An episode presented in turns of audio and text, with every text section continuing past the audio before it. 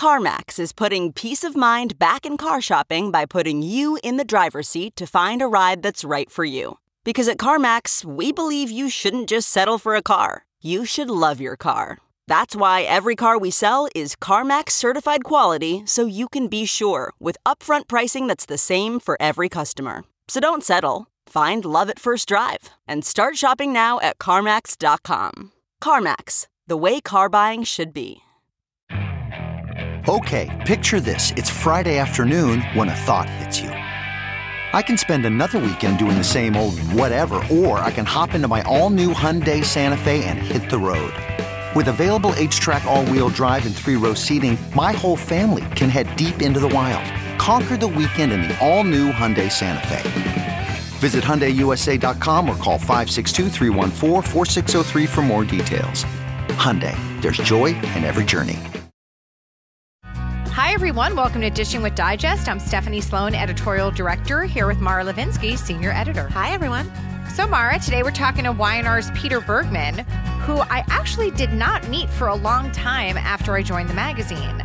Um, so I was a big All My Children fan. As we know, I famously stopped watching when Jenny Gardner was killed off, but I was very into Cliff and Nina. And Peter always felt like a larger than life person to me. So it had to be about like 15 or so years ago now when I was invited to join him and Michelle Stafford, who was playing Phyllis at the time, for lunch with the show's publicists at the Four Seasons Hotel in LA. And I really didn't know what to expect.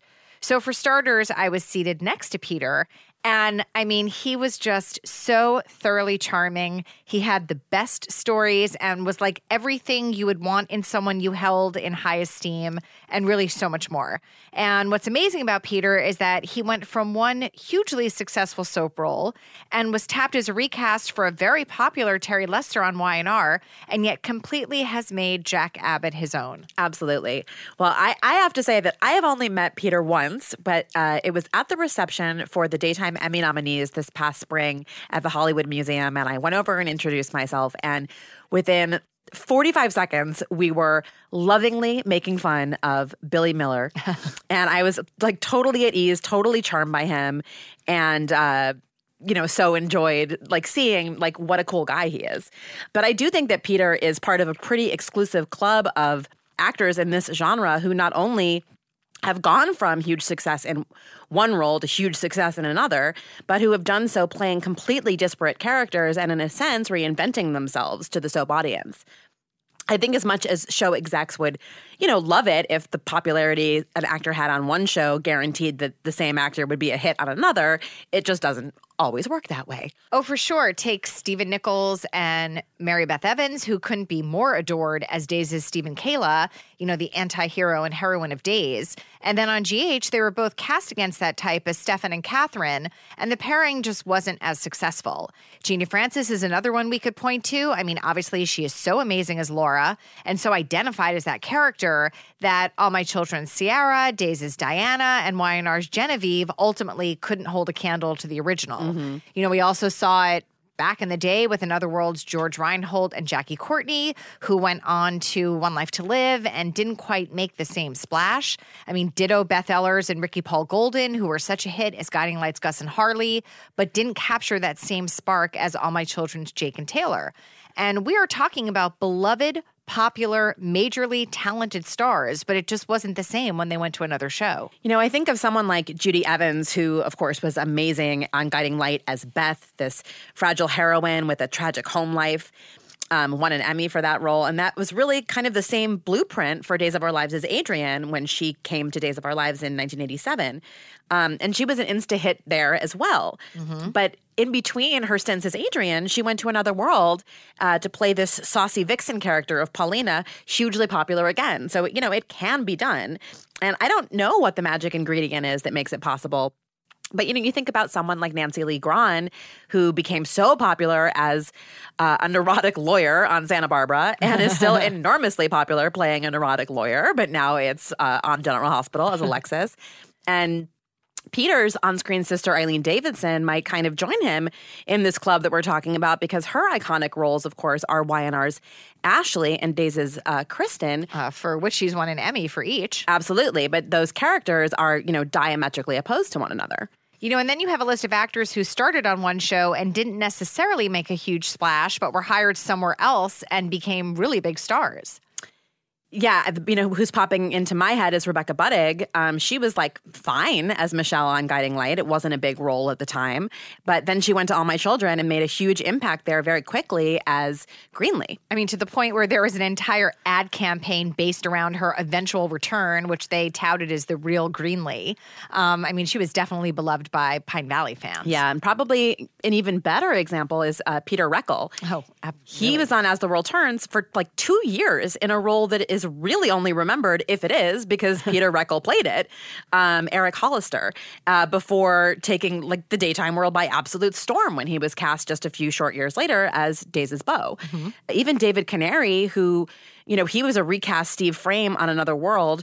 Which that, seems so weird to me now to even think about him on that show. Yeah, it's weird to think about him as playing anyone but Adam and Stuart. It's also odd to think that he was like chosen to succeed George Reinholt because right. physically they're so different from one another. Um, so you know he was on another world and once again he was fine uh, but then he goes to all my children and becomes a legend playing the dual roles of adam and stuart you know, it's really like catching lightning in a bottle because it isn't always a success. You know, but in the case of Peter Bergman, there is no arguing that he is not only one of the most successful recasts in daytime history, but has managed to play two unbelievably popular roles mm-hmm. that made indelible marks on their respective canvases. So let's get him on the phone and see what he has to say about his fabulous daytime career. Hi, Peter.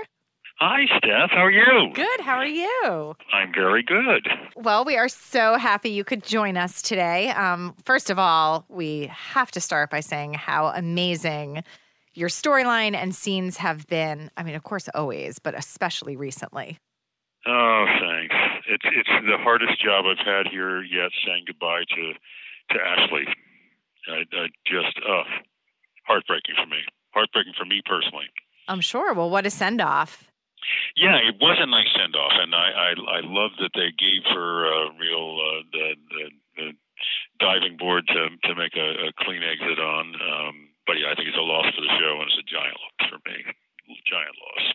I can only imagine. I mean, especially just in a way, you know, because it's been played so much lately, especially with over the past year with just so much Abbott drama. It's just the idea of it being incomplete in a sense now, you know. Yeah, I agree with that. I agree with that. It's it's you know um, we still have the Dina thing to deal with. We still are rebuilding Jabot. We still all of these things happen without Ashley. It's hard to imagine. Yes, yeah. and you two have worked together for so many years. I mean, the bond between you felt so real and you know you you you watch daytime television you know how this all works you know uh, a couple breaks up um, and then you wait a while to see where each of these actors is going to go next and everything I never worried about that when when a when a marriage broke up I still had to deal with Ashley at home Right. You know, I, I, I, had I, it was like my other wife, you know, that I, that I had to deal with, and uh, and yeah, losing that is very painful. Although I have to say, it's been wonderful and maybe even cushioning the blow a little bit to have Beth Maitland so prominent in the storyline. Oh, I agree. I agree. And and uh, and I am whenever I am around people who could do anything about it, I am forever saying she is the beating heart of the Abbott family. You can have uh, uh, uh, Jack and Abby and uh, and Kyle in the same room. You add Tracy, and you have the Abbott family. Mm-hmm. Yeah, and it feels that way for the viewers. Mm-hmm. I mean, what is it? Yeah. What does it mean to you to have seen such an Abbott reboot in a sense? You know, over the last year or so. Well, you know, the, every reboot I have I have kind of fought. You know, um, uh, John Abbott dying I thought was unnecessary and terrible.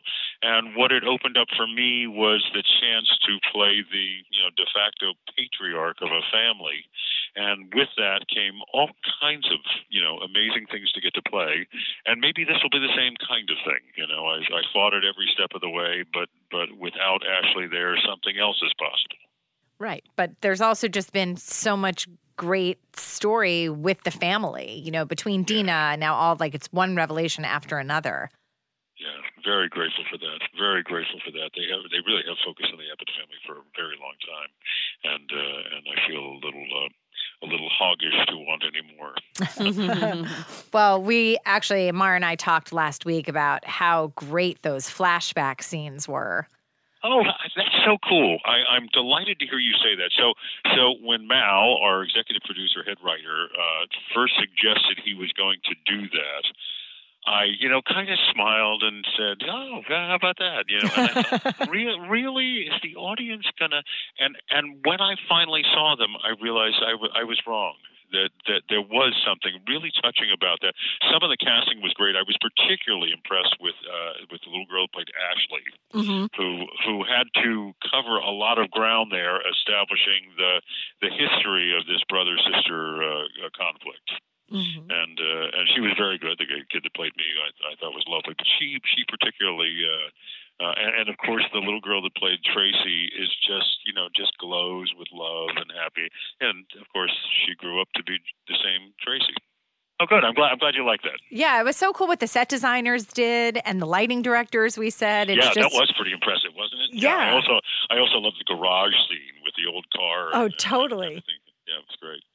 So we thought it would be fun to go back to where it all began for you on daytime, of course, as. Dr. Cliff Warner on All My Children. And even before that, like who was the Peter Bergman that auditioned for All My Children? What were you doing at the time? And how much, if at all, were soaps on your radar? So uh, Peter was a, a snobbish stage actor who didn't really know anything about daytime television and uh, my agent called about this All My Children role. And I said, I don't know, do I want to audition for? It? She said, Peter, it's work. You know, you're in town. I'd been doing theater out of town and coming back, and and uh, I'd saved enough money to to uh, on on the road to you know pay for my my rent in New York and have a little left over, and that little left over would come to an end, and I'd be waiting tables again, and then I'd get another theater thing, and I'd leave. So anyway, I worked at a lot of restaurants in New York, and you know, I had lots of different interests. I uh, I uh, was learning to play the piano. I started when I was 21, and I, I still play. And um, yeah, there were there were uh, uh, lots of things to keep me. Uh, I loved New York. I loved life in New York, and the actual audition for All My Children was uh, almost didn't happen. I had three auditions that day. One was for a new Tennessee Williams play called Vieux Carré. they were doing it up on uh, at the York Theater on the Upper East Side, and the day before I had gone in to uh, they wouldn't let the script out of the, the theater, so I sat there and read a whole play backstage. Wow. and gave it back to them. And my audition was the next day. But the same day, I had a, a commercial audition in the morning and then I brought a change of clothes and changed clothes. I don't even remember where, and uh, and got to the York Theater and worked on the scene, and went out there. Jose Quintero, who directed pretty much all the famous, you know, Cat on a Hot Tin Roof, uh, uh, uh, uh, Streetcar Named Desire, all those on Broadway, was directing this thing. So I was auditioning for Jose Quintero. I was thrilled with that. And I went out in my uh, uh, when they finally called me out, and I went out on stage and did my my little monologue. Um, it's kind of a southern accent, talking about angry lupos ripping at my flesh. It, uh, it was called Vieux Carré, or some section of New Orleans. Anyway, um, almost from the moment I started, it, uh, I, I just misstepped, and you know, uh, not, nothing was going like I wanted it to go. And finally, I heard this very faint voice say, "Thank you." and I left dejected and and awful, and I went home and my agent never followed up on my auditions. And Rhonda called to say, Hey, I know how much that meant to you. How did it go? I said, It went awful, Rhonda. I'm awful. You should get rid of me as a client. It was terrible. She said, Well, don't forget, you have that All My Children uh, uh, inter- uh, uh, uh, um, audition later today. And I swear, Stephanie, I thought, Oh, oh no. Oh, I got to go to that. that turned into 10 years of work, turned into 39 years of work in daytime television.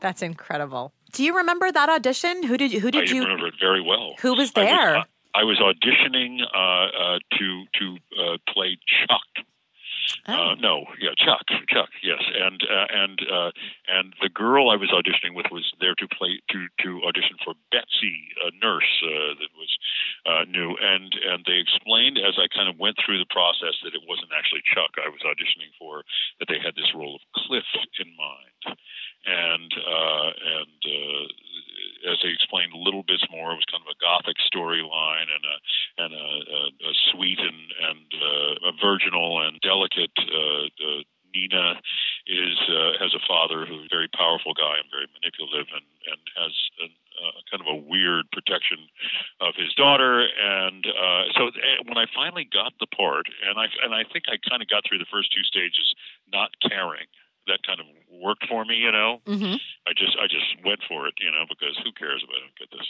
Um, and uh, and I got the role, and and and uh, I, I never wanted to make you think I'm that secure. As the process went on, the closer I got to getting it, the better it seemed, and the more I wanted it. And you of know, course, as it always I, does. My, my snobbishness really kind of abated uh, a good bit. Anyway, they they literally hired me and asked me not to work for the next four weeks. They paid me not to work Wow, while they went and found Nina and Palmer. that's And I- incredible. And and, I took a trip out to California and saw my sister and her husband, and saw my friend Marcia, who was uh, up at ACT in San Francisco, uh, and, and studying theater, and and uh, came back and uh, met Taylor Miller in the hair room as I was introduced to her. Um, and she later told me um, that I uh, that in in ten minutes of conversation I mentioned my wife three times. uh, so I was uh, obviously kind of taken with her. Uh, um, so I, I need to make sure she, I knew and she knew I was married. And uh, and the amazing James Mitchell, who who in many ways uh, transformed my life. I'd love to hear you speak about your relationship with James. That uh, was such an amazing and kind of unique aspect of the love story of Cliff and Nina. Was you know Palmer as very much the uh, dangerous third wheel. Yeah, he he was he was he he, he just did not like Cliff Warner. He didn't have good feelings about. He just didn't like him to his core, and uh, it made us, you know, marvelous rivals in that time. But but during that time, this is James Mitchell, who was a legend in the, the dance world and who had had you know, quite a resume, uh, both on Broadway and off Broadway for many years. And this was kind of his return to working regularly. And uh, and here's the cool thing: I was 26 years old when I started daytime television. James Mitchell was 60 years old. So I had the advantage of having a guy next to me who had already been through the the mill, had already been chewed up, spit out, and uh, and so he knew what a tremendous and unique opportunity this was, and he acted like it. And by dint of standing next to him, I started to do the same thing, and it's it was it, one of the best things that ever happened to me. Uh, he came in, he knew his stuff inside out. So I realized, yeah, that's what we should be doing. Know your stuff inside out. There were plenty of people there that were learning their lines at the last minute, but I was working around James Mitchell, and I didn't want him to ever see me phoning it in. hmm Um, he was just a, a, the loveliest man. Barely a birthday happened in our house, mine or my wife's or my children's, that we didn't hear from James Mitchell. That's was so that thorough. Yeah, lovely, lovely man. A quick James, a quick James Mitchell story. Yeah. We used to tape the, the scenes where they would kind of flow into another scene. They didn't have to do any post production because the, there would be three cameras on one scene, and one of them, toward the end of the scene, would kind of disappear and go across to another set, and they would flow from that scene right into our scene. James and I had a big knockdown drag out. He brought his di- diabetic daughter in. She needed an emergency appendectomy. The only surgeon there is this this resident, uh, Cliff Warner, and he's not letting any resident anywhere near his daughter. We, something has to happen, and I have to tell this guy there, this is an emergency. This has to be done now. We can't get anyone else in here, and he was not hearing it. So, anyway, it was a lengthy scene and a, and a serious argument. And while we were waiting for the uh, uh, the cameras to come over our way, I whispered to James Mitchell, "Are you nervous right now?" he said to me, "I'm terrified." We started the scene. That's amazing. Thought, yeah, that's classic James. Yeah. I did not. I did not have a place for terrified. Oh my god! Um, at what point did it become clear to you that Cliff was taking off and becoming a popular character on the show? You know, I, I, I have to be honest. I I was so unaware of so much. Looking back, we were riding the crest of the daytime wave. It was as big as soap operas ever were, Mhm. and I had no idea. I assumed, uh, you know, everybody who'd ever worked in daytime television had experienced what we were experiencing. We were showing up at malls, and you know, they put out very little information, and three thousand people show up. And I thought, oh, oh, so this is what it's like to work in daytime. Right. That makes sense. Yeah, and, it, no, and, and, and it never kind of occurred to me that that that I'd kind of broken into some kind of special world um, at, at just the right time when everyone was finally saying, "Oh, I've been working watching soap operas for a long time." When kids in college uh, were scheduling their classes around daytime television, when you know it was just a fantastical time. It was. Uh, I was. I was. Uh, I was going to go to my my tenth uh, high school reunion, and one week before, I was on the cover of People magazine. Wow. I thought, wow, this is crazy. This is crazy. Um, but when the audience bought us, neither Taylor or I ever had any sense that, oh, we're, this is working. This is working. We were just trying to keep our jobs and make it all, you know, and keep the directors happy. hmm Um, how would you describe soaps in the 80s that you were riding that crest? What was it like then, especially as compared to now? Well, it was it was just a phenomenon. It um, everywhere you went, you were recognized. Um, it was it was the stuff of you know everyday culture. People were talking about Luke and Laura on you know, and uh, it seemed like on Meet the Press almost. It was you know it was so much a part of our culture. Um, uh, Elizabeth Taylor is going on. Uh, the, the General Hospital. Uh, Carol Burnett can't get enough of us when we're when we're in Los Angeles. She wants to invite us to her her house, and then comes and works on our show. And uh, it was just a crazy time. It was such fun. Did you ever go to her house? Oh yeah, yeah, more than once. Wow. once. More than once, yeah, yeah. It was it was uh, it was a uh, just a terrific thing. And, and uh, the first time I ever went there, we were out here to uh, to play the Family Feud. We uh, you know a, a handful of us from uh, All My Children came out to embarrass ourselves, or well, actually they did better than I did. I I, I, I was not very good at the game show. Really? Um, yeah, I just I, I got too self conscious. Um, anyway, uh, uh, when we were out, she invited us to her house, and when we pulled up the driveway, this long, long gated driveway, um, she and uh, Vicki Lawrence and some others were standing in her driveway wearing all my children T-shirts to, to greet us. That's Yeah, incredible. Yeah, yeah, it was crazy. It was Gosh. crazy.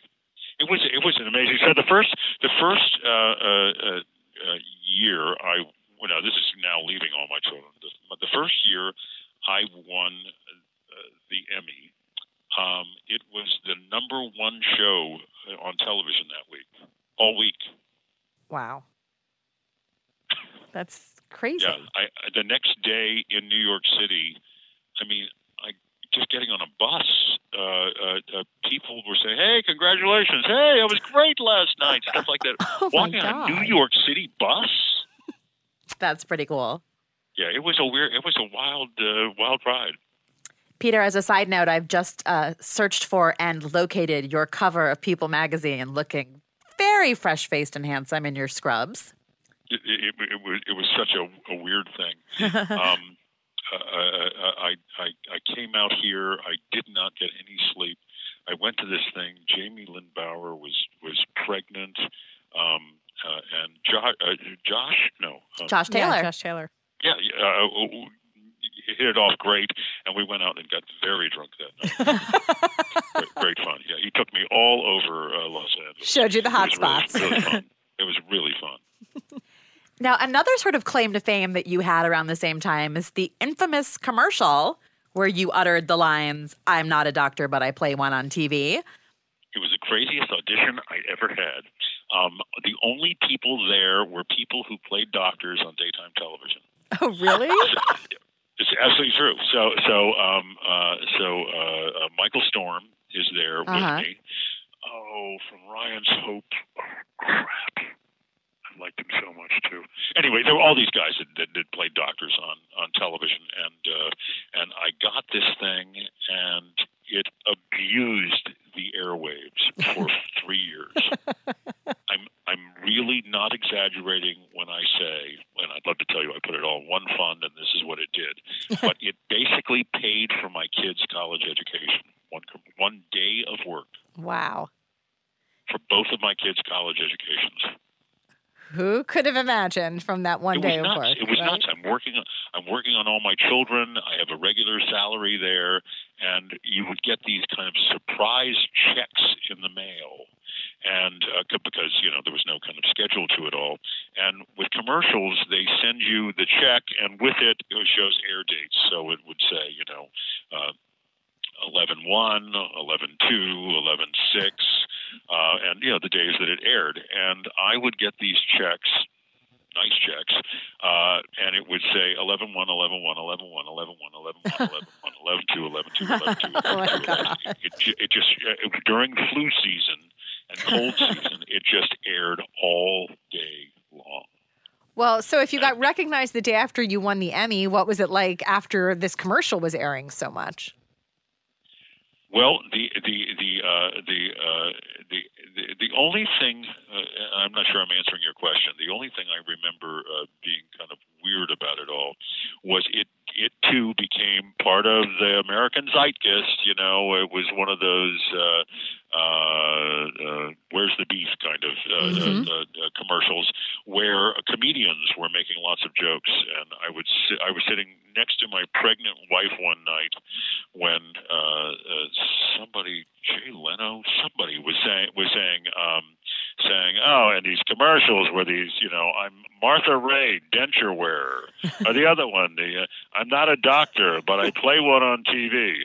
I've seen you play uh, a doctor on TV. You're not very good at that either. oh my god! You know, and and ouch, ouch. Yeah. Yeah, I was covering my my wife's stomach so the baby didn't. Of course, good. And he didn't watch if that's what he said. Come on now. so, so there you were then at the highest highs of you know being on this successful show and having just all this fame that came along with it how did you feel when ultimately then cliff was written out? It was uh, uh, one of the more devastating things that ever happened to me. And and i'm ashamed of that. I'm, I'm kind of embarrassed by that. What? You're an actor. Your job's end. What is this?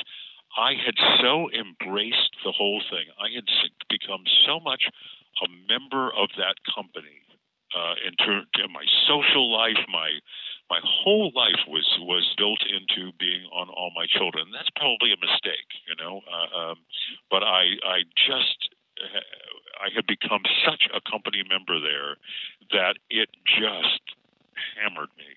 My wife was uh, was uh, uh, seven months pregnant with our second kid. Uh, we had just bought the apartment next door to us and joined it to our apartment. Um, wow. There were it, the timing of it was absolutely horrid, and uh, and there was, as happens with every job for everyone, not just actors, um, that feeling that they're going on without me and uh, I recovered from it about three years later. Wow. Here's here's here's my uh, the story uh, I like to tell. This will kind of uh, uh, uh, help you understand just how powerful it was. Um, the job comes to an end. Uh, my last day on All My Children. I, I found out it was coming to an end a couple months earlier.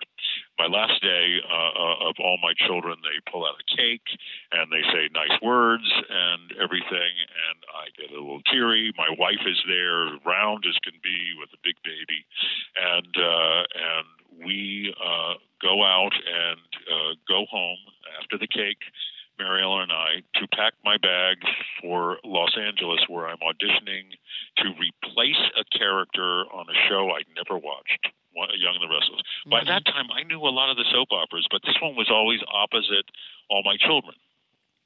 So I never really saw it, and and uh, Debbie, I told Debbie Morgan, she's the only person I told because she was a major Y&R fan, and she said, "Oh, Peter, this is the role of a lifetime. Believe me." Oh so I took her word for it, and I went home, packed my bags, and I went and got this job.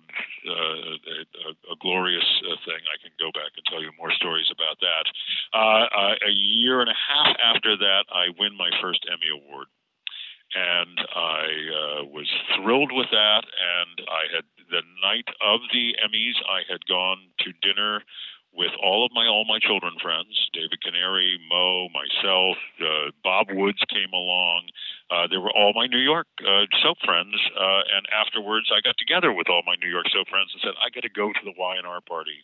I, you know, I, I really should because I won. You know, so I got over there, and everybody was very nice to me and everything, but I still hadn't let go of all my children. The following year, I win again and the next morning, we were supposed to meet at Sarabeth's Kitchen on the Upper West Side.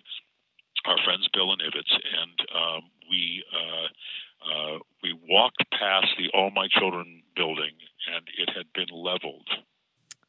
It's a big pile of bricks, oh and I stood where the loading gate used to be in the back, and I wept like a baby. Aww. That's the sweetest story. It, it, it, it, was it was like I needed someone to say, Peter, geez, move on. You've got two Emmys now from the other show. Move on. So anyway, I I went to breakfast just kind of fragile and and after breakfast was going to go meet with James Mitchell and went over to his place and uh, hung out with him and had uh, had lunch and and yacked it up, and then went back to my hotel room. And my wife, who had gone to to Mariellen, had gone uh, over to see a friend of hers on the east side uh, after breakfast. And uh, when I got to my hotel room, there was a brick sitting there. Aww. That sits in my dressing room right now. I'm looking at it. Oh my god, Peter, you're like destroying us emotionally right now. It's crazy. That's how long I held on to it. So your question, you know, so the All My Children thing came to an end. How did that go? It was devastating. I got over it three years later. Wow. Yeah. I mean, it's it's hard to even imagine because you know you are irrefutably one of the most successful recasts in daytime history. And it worked out. I'm so glad. I mean, really, for so to come from that you know, devastation to really be where you are now and then to have been so successful right out of the gate is such I a testament have, to you. I literally have that brick in my dressing room to remind me. Mm-hmm. Yeah. Now, were yeah. you trepidatious in the beginning about playing Jack? Oh, it's very trepidatious. For starters, none of the replacements worked on all my children. None of them we had a bunch of replacements in my 10 years there, and it just never worked out. Um, so, so I was, uh, I, I was, you know, trepidatious about that. I was trepidatious about moving to California. I'm a real, I was a real New York snob and and I had lived out here for a little while and didn't like it. And I thought, oh man, so so everything you don't want to do, you don't want to replace someone on a soap opera. You're not sure you want to do another soap opera. You just left one, and you don't want to move to California. And so I was doing all three with a with a brand new baby and uh, and all of that attendant madness. And I came out here and you kind of assume, well, you've been doing daytime television for, 10 years. It's just, you know, you just go do it in another building. It could not have been more different.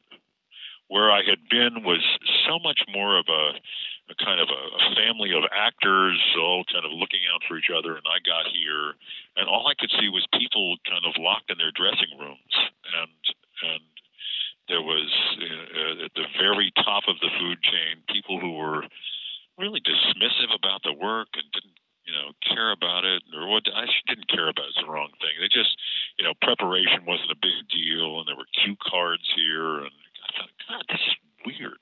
This is like nothing I've ever done before, and I've been an actor for a while.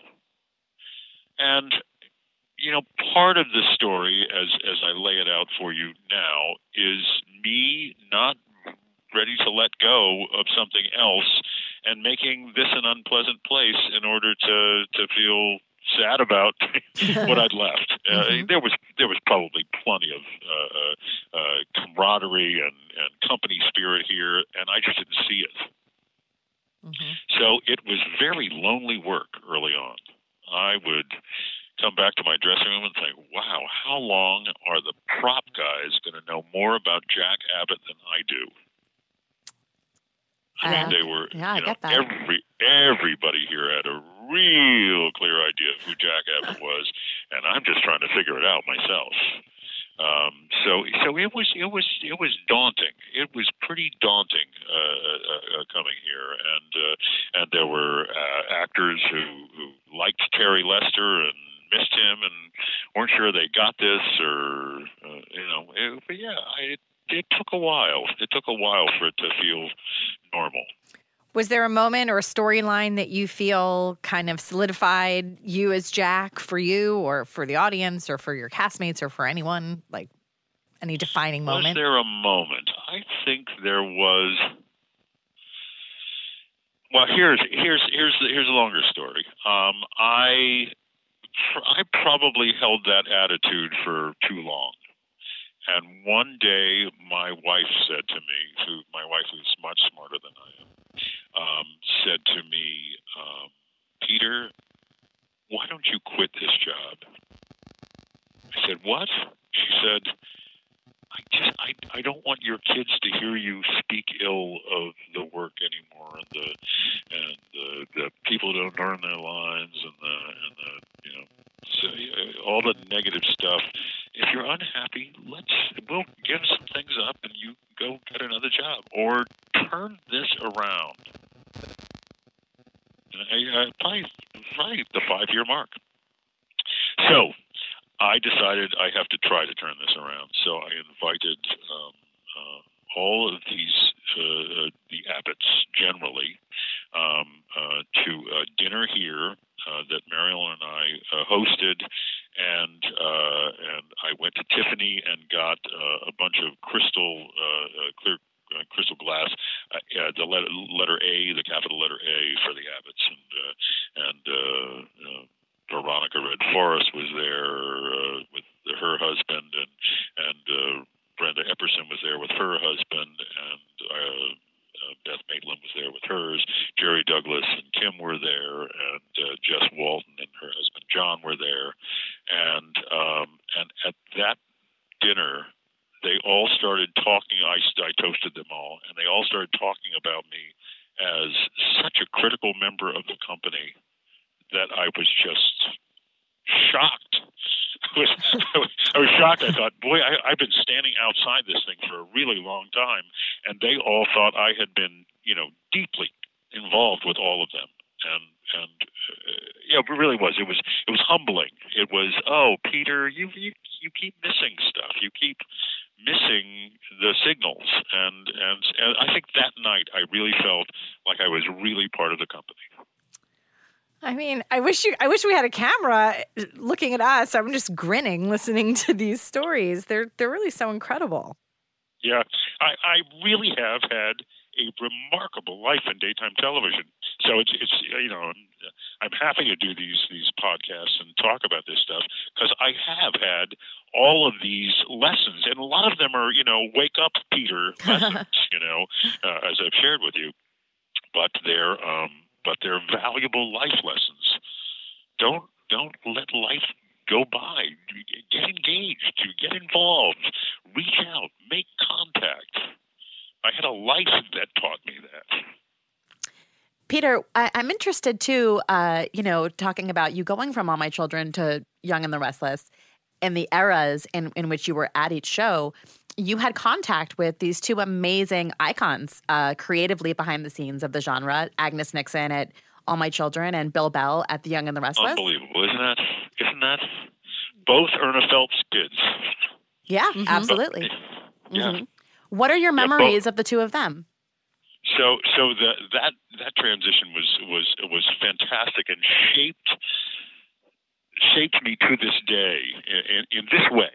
In this way, um, uh, Agnes Nixon could not have been sweeter, kinder, uh, uh, more just this sweet little woman that came by the studio or came to Christmas parties and things like that. Uh, so the powerhouse uh, Agnes Nixon uh, image was really hard to, to grasp with with you know the, what the, the visual uh, gave out.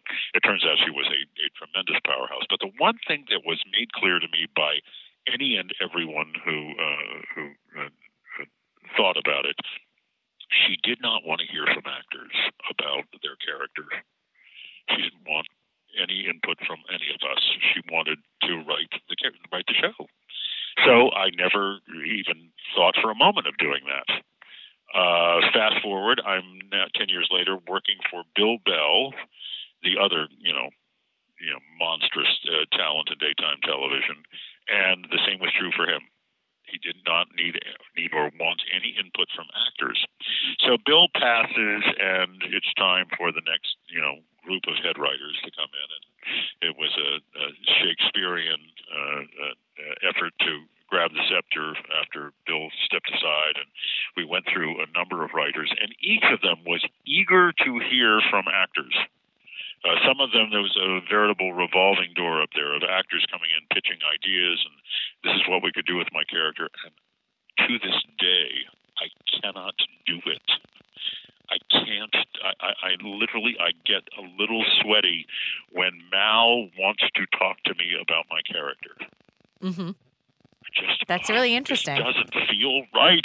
It, it, uh, I just get a little creeped out by it because of my early training. It's so interesting because, as you mentioned, uh, both of these phenomenal uh, creative forces were trained by Irna Phillips, who forget, you know, taking pitches from actors, she wouldn't even call actors by their real names. She only would refer to them by their characters. Yeah, yeah, I, and I, I think I think the same is is true. I, I, I think both Agnes and Bill learned to to do it otherwise, but I think left to their own devices or behind closed doors, they only called us by our by our character names. I, I'm, I'm convinced of that. It's amazing. But yeah, I got to I got to I got to work with two of the legends, the absolute legends. And Bill Bell, when I first started my job, he said to me, my, one of my favorite things a writer has ever said to me, he said, uh, Here's the deal, and you have to trust me on this, Peter. The secret to replacing someone is giving the replacement story so good that the audience doesn't care who's playing it. Mm-hmm. That's really interesting. It's, to this day, I think it's a pretty good axiom. I think it's a, a, a pretty good plan. Yeah, and he went ahead and wrote you two years worth of uh, Emmy meriting uh, storyline right out of the gate. Right, right, yeah, yeah. So in the, in the same vein, um, you mentioned sort of right at the top of us talking about the Abbotts that there are things that you see in a script and you're like, oh, that's maybe not going to work, or however you said it. Are you the kind of actor that would ever push back and say, I wouldn't do that, or my character wouldn't do that? No, no, I don't do that. I just don't. I just don't do that. Now, now I have had lines. I'll give you an example. Um, uh, one of the writers, and this is not one of the head writers, one of the dialogue writers, uh, wrote a scene literally for me today where I'm sitting with Billy and talking in kind of a glib manner about, well, yeah, I mean, but you know, you and Phyllis did that to me, you know, and blah blah blah, and ha ha ha, and and I just I, I called up right away to say, could we just cut a couple of these lines? That I, I think this is the most painful thing that ever happened to Jack, and I'm not sure he's ever going to be glib about it. Mm-hmm. And they were very accepting of that idea. because again, this was you know one writer's idea, and I could probably talk that writer into understanding you know my my perspective on it. But it isn't me saying I won't play this. I asked for two sentences to be removed. You know, Mm-hmm. and uh, and and that that that I will I will do. But that's not sitting with the head writer and and saying this is who Jack Abbott is. Right. Right. Which is very different from, let's say, other people we've heard from. Yeah, I tell you, we got a lot of them. Yeah. It's, uh, it's, and and frankly, I, I can't blame them. Many writers would love to hear from them. Come with ideas. I, I'm I'm happy to have new ideas. You know, give me, you know, if I don't use your idea, it will trigger another idea. I've been told, but uh, you, uh, I can't do You it. just can't do it. Now, have there been things that you've privately winced to yourself about having to do? sure, sure. You know, there was there was a whole storyline that I thought this makes no sense, and I can tell you what storyline it was. Yeah. It was the Luan storyline. Jack, uh, uh, it turns out, Mhm. served in Vietnam. It wasn't a heroic uh, uh, uh, uh, memory for him. In fact, he kind of hid out for a lot of uh, the war with this woman he fell madly in love with, and who it turns out he had a child with. Um, but he runs into her one day uh, here in the States, and, and of all places, Genoa City, and uh, falls for her all over again. And in order for it to work, Jack Abbott, as we knew him, was was a cad and pretty merciless and uh, and uh, a real manipulator. Suddenly, uh, I'm I'm pushing buttons with Brad and cutting his legs off at work and, and uh, rubbing Jill's nose in her mistakes and and manipulating this one and that one and going home and being the sweetest, caring person.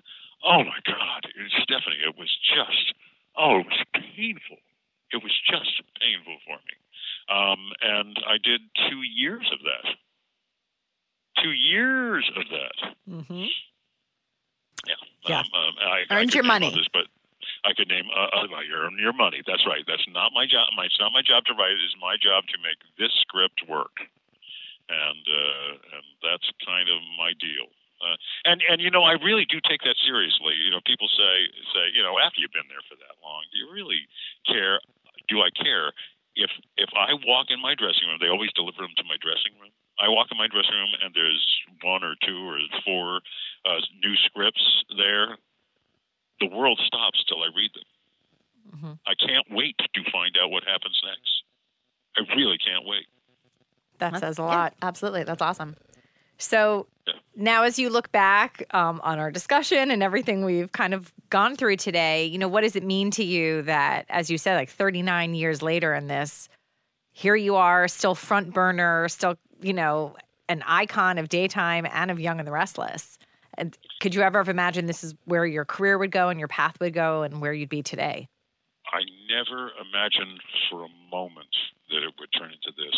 Uh, a job I almost didn't audition for that I when I finally got, I decided I could make it last for six months. Turned into ten years.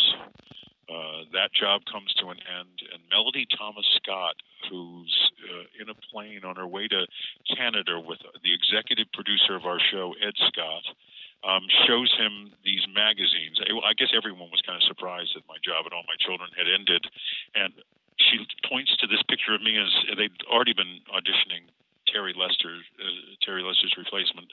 They'd taped seven auditions, and she said, "That's Jack Abbott." And they called me, and that turned into.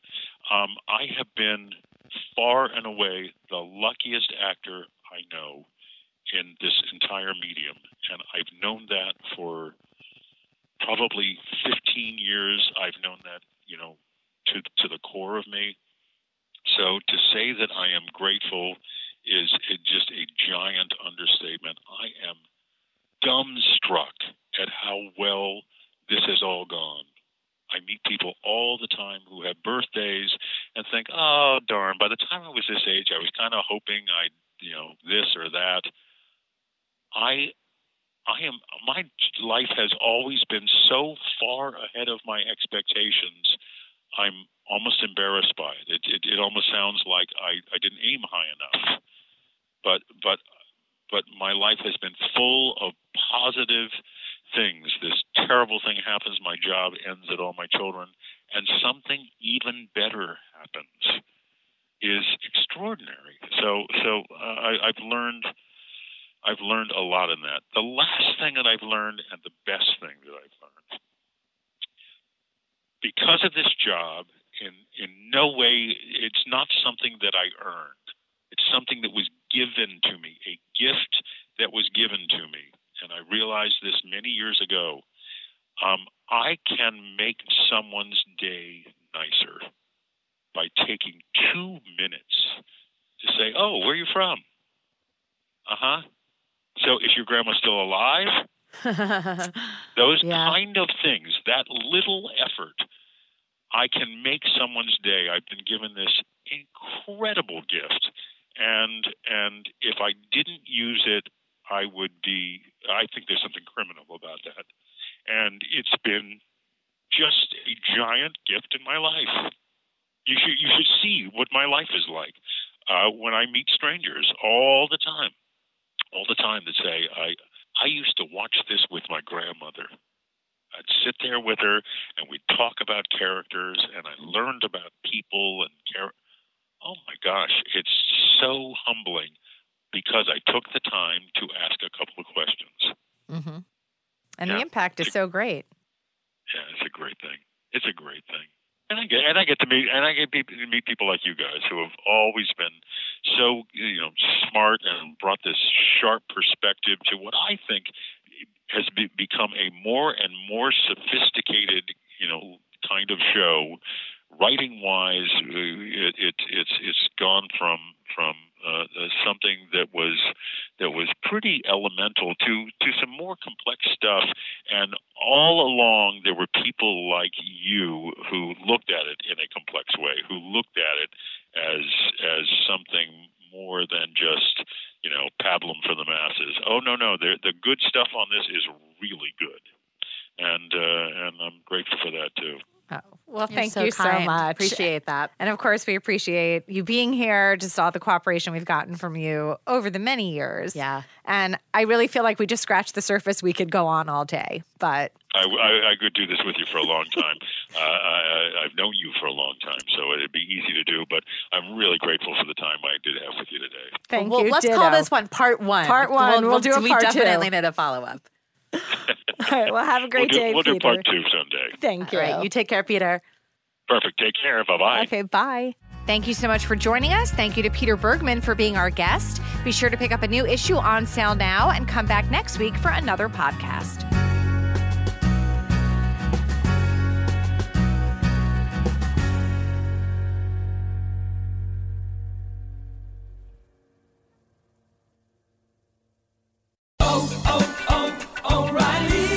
This is Claudia's O'Reilly Auto Parts story. I had just moved to a new city and barely even knew where the grocery store was yet. When my car wouldn't start one morning, I didn't know who to ask about local shops. But I remembered a name from back home O'Reilly Auto Parts. I called and they pointed me to a great mechanic just down the street. Now I feel a little more at home. Oh, oh, oh, O'Reilly Auto Parts.